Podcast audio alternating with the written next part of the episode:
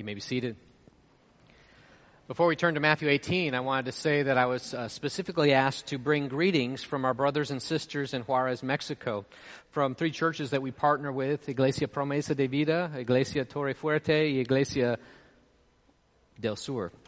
I remembered all three of them. And it's just such warm fellowship that we shared last week and last Sunday with, uh, with their churches. And they want to uh, send greetings and thanks to you for sending the team of missionaries that you did. You'll hear about uh, the Juarez report, the Moldova report, and the Omaha Indian Reservation report throughout the month of July in the uh, Sunday evening gatherings. So check your calendars for those events coming up.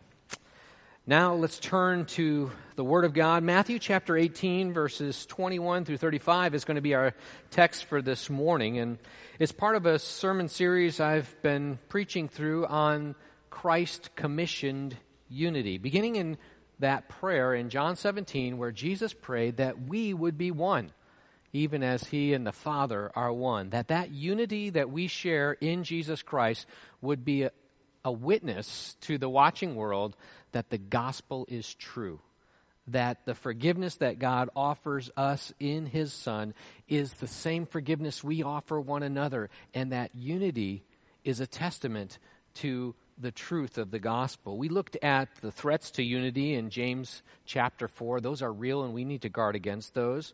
We looked at battling bitterness in Romans chapter 12, as, lo- as well as what that genuine love looks like from Romans 12 we looked at the unity that really comes when we have the discernment that Jesus talked about in Matthew 7 of judging justly. And then last time we were together, we looked at what is required for unity in pursuing and restoring sinners. Matthew 18, verses 15 to 20 demonstrate when someone sins and, and we see that and we bring that to their attention and go to them our desire is to win that brother. In gentleness and meekness, we go to them, tell them their sin privately, and then, if necessary, bring someone with, and then bring it to the church. The desire is to reclaim and restore lost sinners. Well, how do we do that? How do we actually work that out? That's what today in Matthew 18, verses 21 to 35, is all about. It really requires us to rec- reconcile relationships through forgiveness. And Peter's question after Jesus told us the, the process for restoring sinners, Peter asks, How many times do I have to do this, Jesus? How many times do I have to forgive? He thought he was being, being generous in saying seven times. But follow along as I read Matthew 18, 21 to 35 to hear Jesus' response. Then Peter came up and said to him, Lord, how often will my brother sin against me and I forgive him? As many as seven times? Jesus said to him, I do not say to you seven times, but seventy times seven. Therefore, the kingdom of heaven may be compared to a king who wished to settle accounts with his servants. When he began to settle, one was brought to him who owed him ten thousand talents. Since he could not pay, his master ordered him to be sold with his wife and children and all that he had, and payment to be made. So the servant fell on his knees, imploring him, Have patience with me, and I will pay you everything. And out of pity for him, the master of that servant released him and forgave him the debt. But when that same servant went out and found one of his fellow servants who owed him a hundred denarii, and seizing him, he began to choke him, saying, Pay what you owe me. So his fellow servant fell down, pleaded with him, Have patience with me, and I will pay you. He refused and went and put him in prison until he should pay the debt. When his fellow servants saw what had taken place, they were greatly distressed, and they went and reported to their master all that had taken place. Then his master summoned him and said to him, you wicked servant, I forgave you all that debt because you pleaded with me. And should not you have had mercy on your fellow servant as I had mercy on you? And in anger, his master delivered him to the jailers until he should pay all his debt. So also, my heavenly Father will do to every one of you if you do not forgive your brother from your heart. Let's pray together. Lord, we thank you for your word that gives us your truth, that you sanctify us by this truth. We know that's the prayer of your Son for us. Lord, it's difficult for us to consider this subject. For some of us, Lord, the real struggle is how can we forgive others? We find it so difficult to find the strength, the ability to forgive others. It's so difficult for us. For others of us, we struggle with even asking for forgiveness. We struggle with swallowing our pride and humbly asking others to forgive us. Lord, wherever we struggle, in either of those ways or both of those ways, Lord, I pray that your word would direct us, motivate us, empower us by your Holy Spirit to live out the gospel in our relationships, both in granting forgiveness and seeking forgiveness when needed. Lord, thank you that you have guided us by your word. We pray that we would walk in those steps. We pray this in Christ Jesus' name. Amen.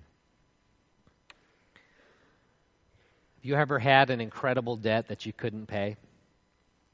I mean, just one that was so overwhelming, so great, there was no way that you were going to be able to get out from under of it. Maybe it was medical expenses that piled up. Maybe it was some downturn in the market. Maybe it was something that just piled on top that you just felt like there's no way that I'm going to make it through. A crushing debt. I think of uh, last year, Janie and I made a big decision that we were going to invest in vinyl siding on our house. Now, this is the biggest investment next to the purchase of my house that we were going to make, but I got sick of repainting and wood rot and all that stuff, so we just bit the bullet. And six months, same as cash, in order to get time to refinance the house, I took out this line of credit so that I could get that siding put on my house. And it took forever for the actual siding guys to get there, but I kept getting the statement saying, hey, you owe this much, but it's deferred until six months. Hey, you owe this much, but it's deferred. It's deferred. And I gotta admit, I kind of lost track of where I was at in things until the bill arrived that says, you owe all of the back interest and these finance charges for the last six months because I had extended the grace period, which is six months, plus six days. I thought of what am I going to do? How am I going to face my wife, for one thing? But how can I talk to this person on the phone. I was going to call them, and maybe I would make some excuses, and I would say, well, you know, the mail in my area was a little behind me getting the mail, I guess. I'm always a number of days behind. Or, you know, the workers that came didn't even start the siding until three months after I had already. But I thought, no, none of that's going to go well if I just try and shift the blame or if I try to make excuses. That's, that's not going to cut it. So and I called I explained the situation, and they said, Do you have the money to pay in full? I said, Yes, I, I can pay for the siding. Okay, let's take care of that transaction. We took uh, care of it over the phone. She reversed the finance charges. And $1,834 later, I'm free of that debt. Oh, I mean, really the biggest thing was my concern about calling Janie about that. But I called her after. I said, "Praise God! I thought we were going to owe all this money, and then it turns out we didn't. It got forgiven." And I don't know. It it was amazing, and maybe you've been forgiven a greater debt than that. But for me, that that was huge. Now imagine after that phone call, I go out with Tony for lunch, and I said, "Hey."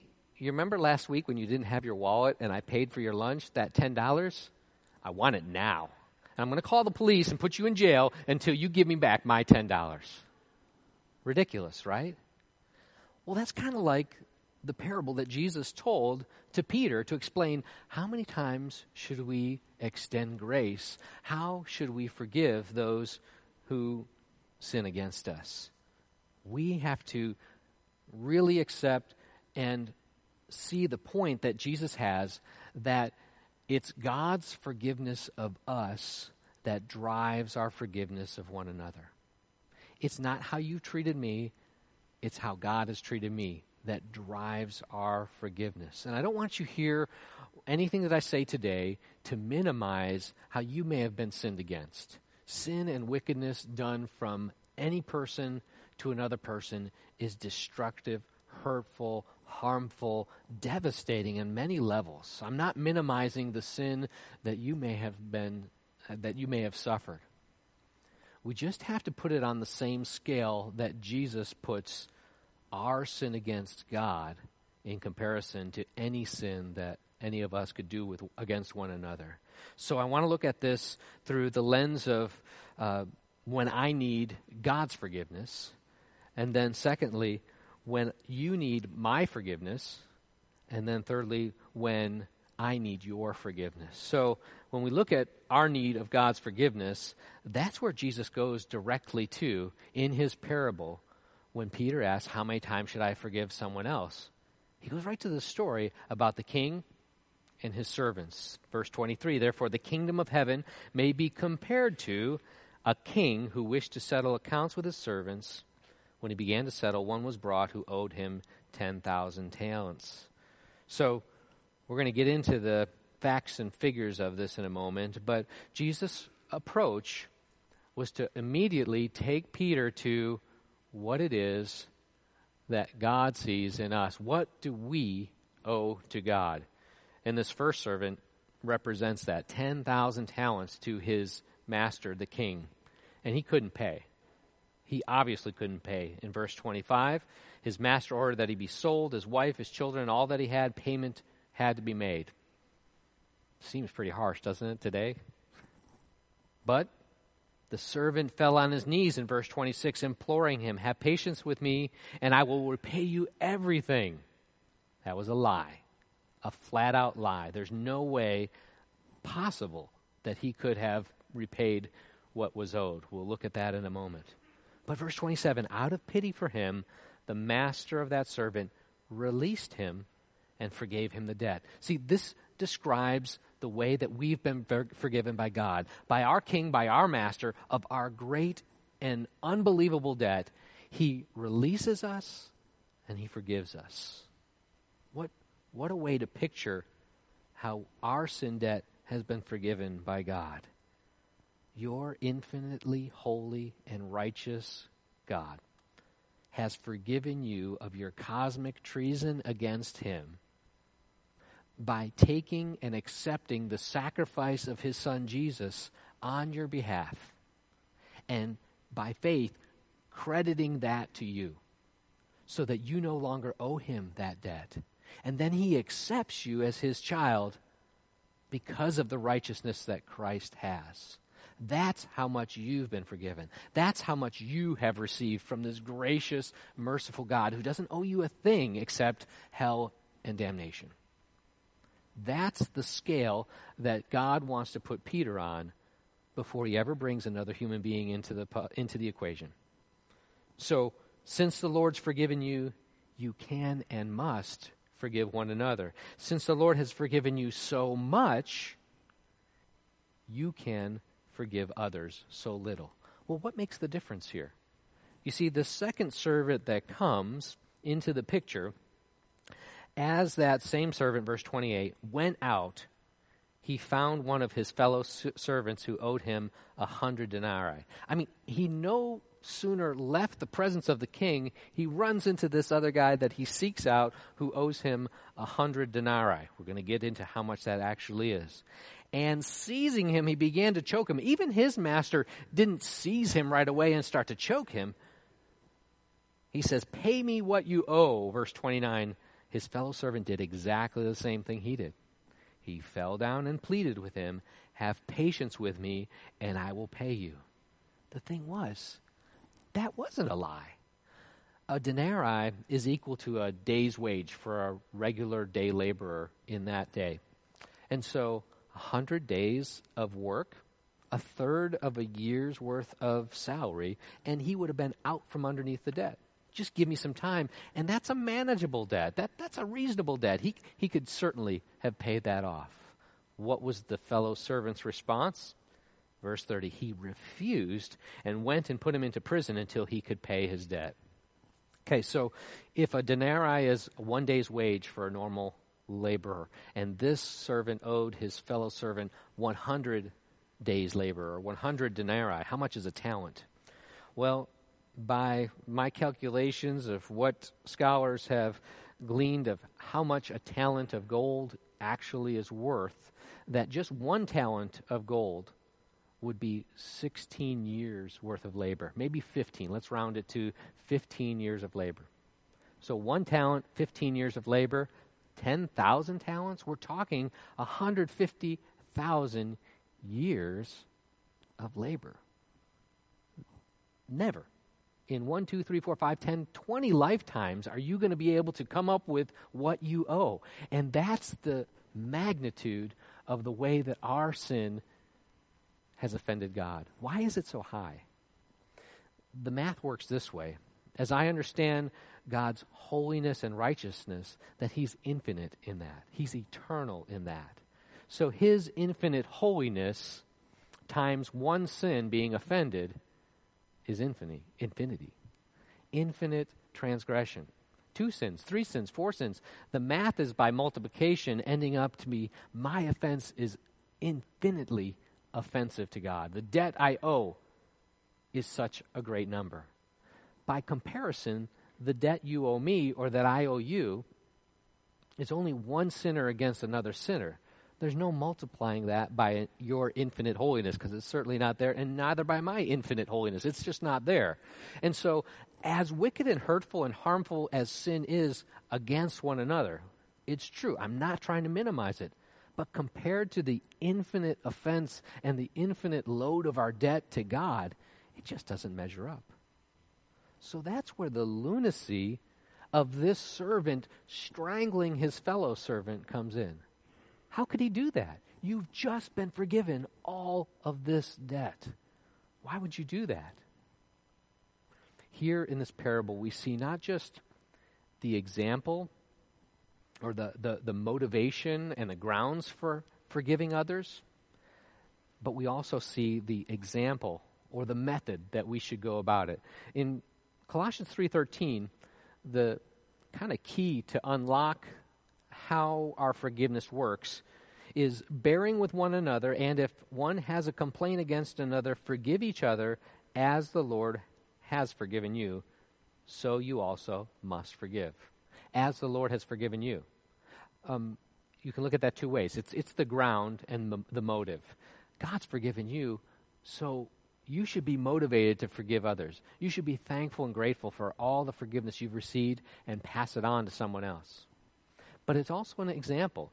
Every way that you understand the Bible to speak of the way God forgives you is the manner or the method that you should use in forgiving one another. Let's look at a few verses that epitomize the way that God forgives us. You'll recognize a number of them from our assurances of pardon, how God forgives us. Isaiah 43 25. I, I am he who blots out your transgressions for my own sake I will not remember your sins. Blots them out. Clicks undo. You can't see it anymore. It's erased. And then he remembers them no more. This is an omniscient God who can't forget. God doesn't forgive and forget. He chooses to remember them no more. It's the same phrase that he uses in Jeremiah 31 34. I will forgive their iniquity and I will remember their sins no more. That's what God says about us. Psalm 103 for as the heavens are high above the earth, so great is his mercy toward those who fear him. As far as the east is from the west, so far as he removed our transgressions from us. That's how he forgives. That's how we ought to forgive. Micah 7 who is a God like you, pardoning iniquity, passing over transgression for the remnant of his inheritance? He will again have compassion on us. He will tread our iniquities underfoot. You will cast all of our sins into the depths of the sea. They're gone, they're sunk. I'm not going to remember them anymore. I've blotted them out, I've removed them. Do you see the extent, the magnitude of the way in which God forgives you?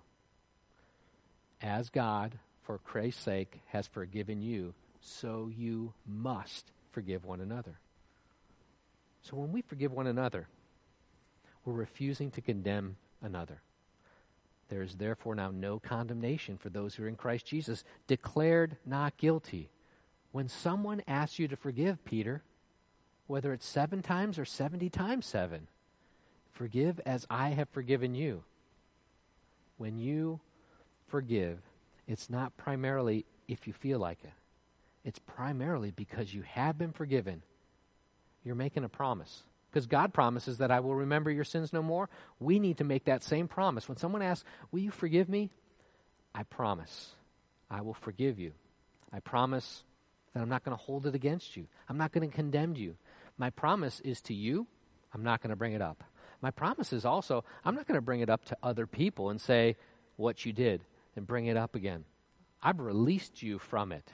I am not going to bring it up to anyone else. I'm not even going to bring it up to myself dwell on it, mull over it. I can't believe they did that. No, I got to refuse to remember it to myself. And fourthly, I can't remember it to God, complain against Him, and say, God, why did.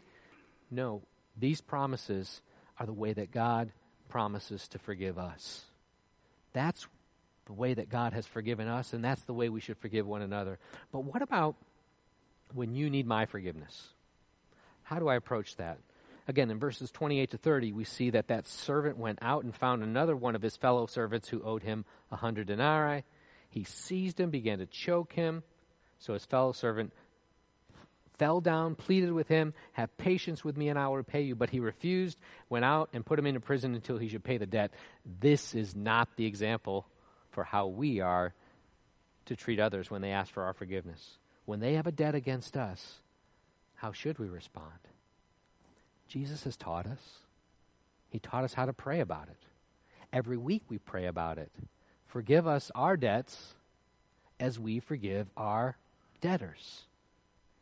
We need to have the same attitude that God has towards us in forgiving us our debts as we forgive our debtors.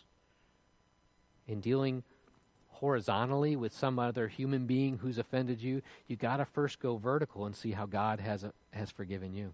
If you don't go there, you're going to treat them like they treated you. Just back and forth. They don't deserve your forgiveness any more than you deserved God's forgiveness. God is so gracious. He's so kind and so merciful to forgive me my sins. The attitude which I approach somebody who asks for my forgiveness is certainly, I must forgive you for that, since He's forgiven me so much. Now, when somebody sins against me and they need my forgiveness. There are times when I can, if it's a minor offense, we talked about this last time, cover over that transgression in love. As 1 Peter 4 8 says, above all else, keep loving one another earnestly, since love covers a multitude of sins. For these minor offenses, Proverbs 19:11 makes it, it's good sense and it makes one slow to anger, and it's his glory to overlook an offense. There are minor offenses that can be overlooked, or, as we looked at last time in Matthew 18, when we need to confront somebody over their sin, when we need to bring it to their attention, we do it in a spirit of gentleness, keeping watch on ourselves. And we go to them seeking to restore them, not seeking to choke them and to uh, make them pay us back. So, this vertical dimension of forgiveness, it's the only standard that we can extend when we talk about this horizontal application of forgiveness. I must never base the way that I treat you on the way that you treat me, but on how God does. My sin against God is always bigger than your sin against me because it's against a holy God. Every sin is first and foremost an offense against God, and then secondarily against you. Against you and you only have I sinned and done what is wicked in your sight, is what David prayed. I must see others in the light of the cross, like God sees me as righteous and beloved in Christ.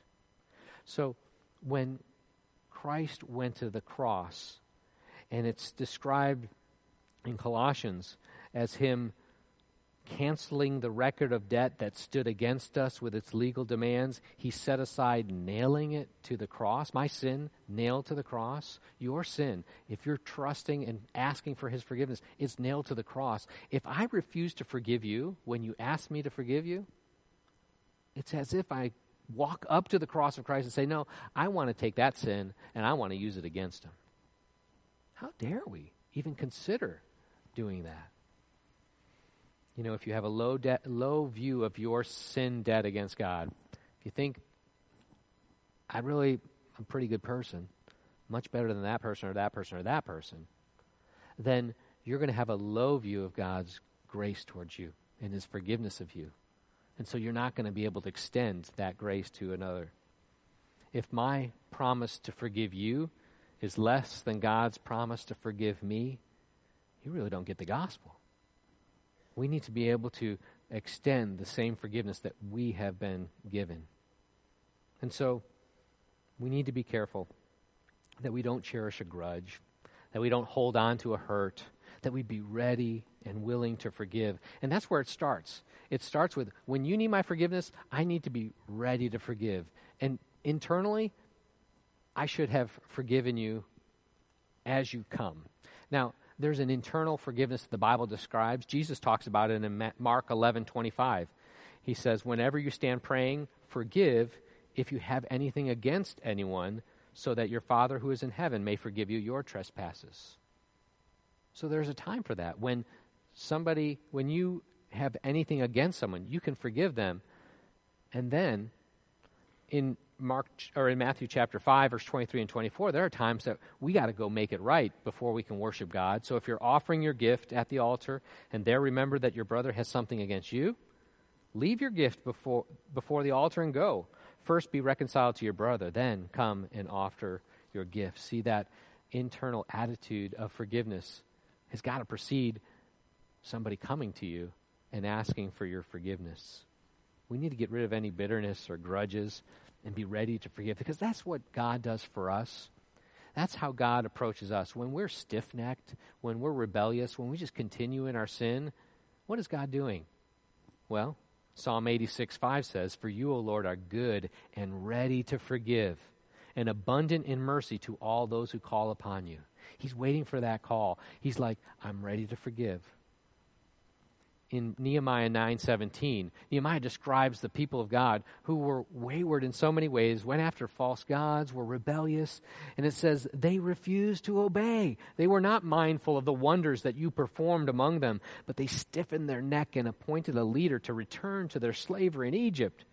But you are a God ready to forgive, gracious and merciful, slow to anger and abounding in steadfast love and you did not forsake them. Don't ever give up on someone else until their last breath in their lungs. God may bring them to repentance and come to you and ask your forgiveness. Are you ready to receive them? Are you ready to have that conversation where you extend forgiveness to them if they confess to you? Finally, when I need your forgiveness, how do I go to you and ask for forgiveness. I mean, we see the fellow servant going to the one that he owed a hundred denarii to, and when he is confronted with his debt, when he's confronted with what he owed, he says, and he pleads with him, he implores him, Forgive me, and I will repay. But when the word got back to the master that this second, this first servant did not at all receive and forgive his fellow servant. Our Father in heaven was terribly displeased. And he says, You sh- should not you have had mercy on your fellow servant as I had mercy on you? The same way. The first servant comes, verse 26, fell on his knees, imploring him, Have patience with me, and I will repay you. Uh, that, that's humility. That, that's coming with a brokenness, a contrite heart, and saying, Forgive me. And the second servant did the very same. His fellow servant, verse 29, fell down, pleaded with him, Have patience with me, and I will pay you. You see, when we come before our God over our sin, we ought to be broken. We ought to be humble. When we come to somebody who we've sinned against, come in humility. There are so many obstacles for us really confessing our sin in a, in a, in a careful and a good way. And humility is what gets us every time. If we lack humility in coming to somebody, there's just no chance for us to really work through this and to be reconciled. And you know, apologizing just, it isn't enough. Apologizing says, I'm sorry. And it just kind of floats out there. It's a, it's a declaration of your feelings. But asking somebody for forgiveness requires them to respond Will you forgive me? And then the response is a promise not to remember those sins again. Forgiving yourself? Is that in the Bible somewhere? I don't see it. And because I, I, I don't see that our offense, our sin, is against ourselves. So how can we forgive ourselves? And I understand the sentiment behind it. I really think it has more to do with you embracing and understanding that you have truly been forgiven by God. Forgiving yourself really means recognizing how real and certain God's forgiveness of you really is. It's not letting shame and false guilt hold you down. And so understanding that God forgives us fully and completely in Christ is liberating. Ken Sande says in making a good confession, there are seven parts of this. You've heard me say them before. We need to address everyone involved, make sure it's thoroughly done. We need to avoid if, but, and maybe. I'm sorry if I hurt you. If? You did. So just say it. We need to admit specifically both attitudes and actions. Don't leave it in these vague realm of, I'm sorry for everything I ever said. Let us be specific. Acknowledge the hurt. Really express sorrow. Accept the consequences for your sin. Alter your behavior. And finally, actually ask for forgiveness. You know, we teach our children this, don't we? We, we walk them through. When, when you hit your brother, that hurt him. Go to him and ask him to forgive you. I'm sorry for hitting you. That was wrong. Would you please forgive me? They forgive. And it settles it because that's the way God has treated us in Christ. Look, there are times when I need God's forgiveness. And to understand what that's like, Jesus gives us this parable. There are times where I need you to forgive me. And there's times where you need me to forgive you. And this parable helps us to keep it and encapsulate it all together. But I want you to know that this is so important. I'm going to remind you about it every single week. Week after week after week. Every week, it's hard baked into our liturgy that we come before this holy God as sinners who confess their sins and who need forgiveness from God. And when we receive that forgiveness from God, we can forgive one another. We can have that peace with one another that only the gospel can work in us. Again, we need those reminders.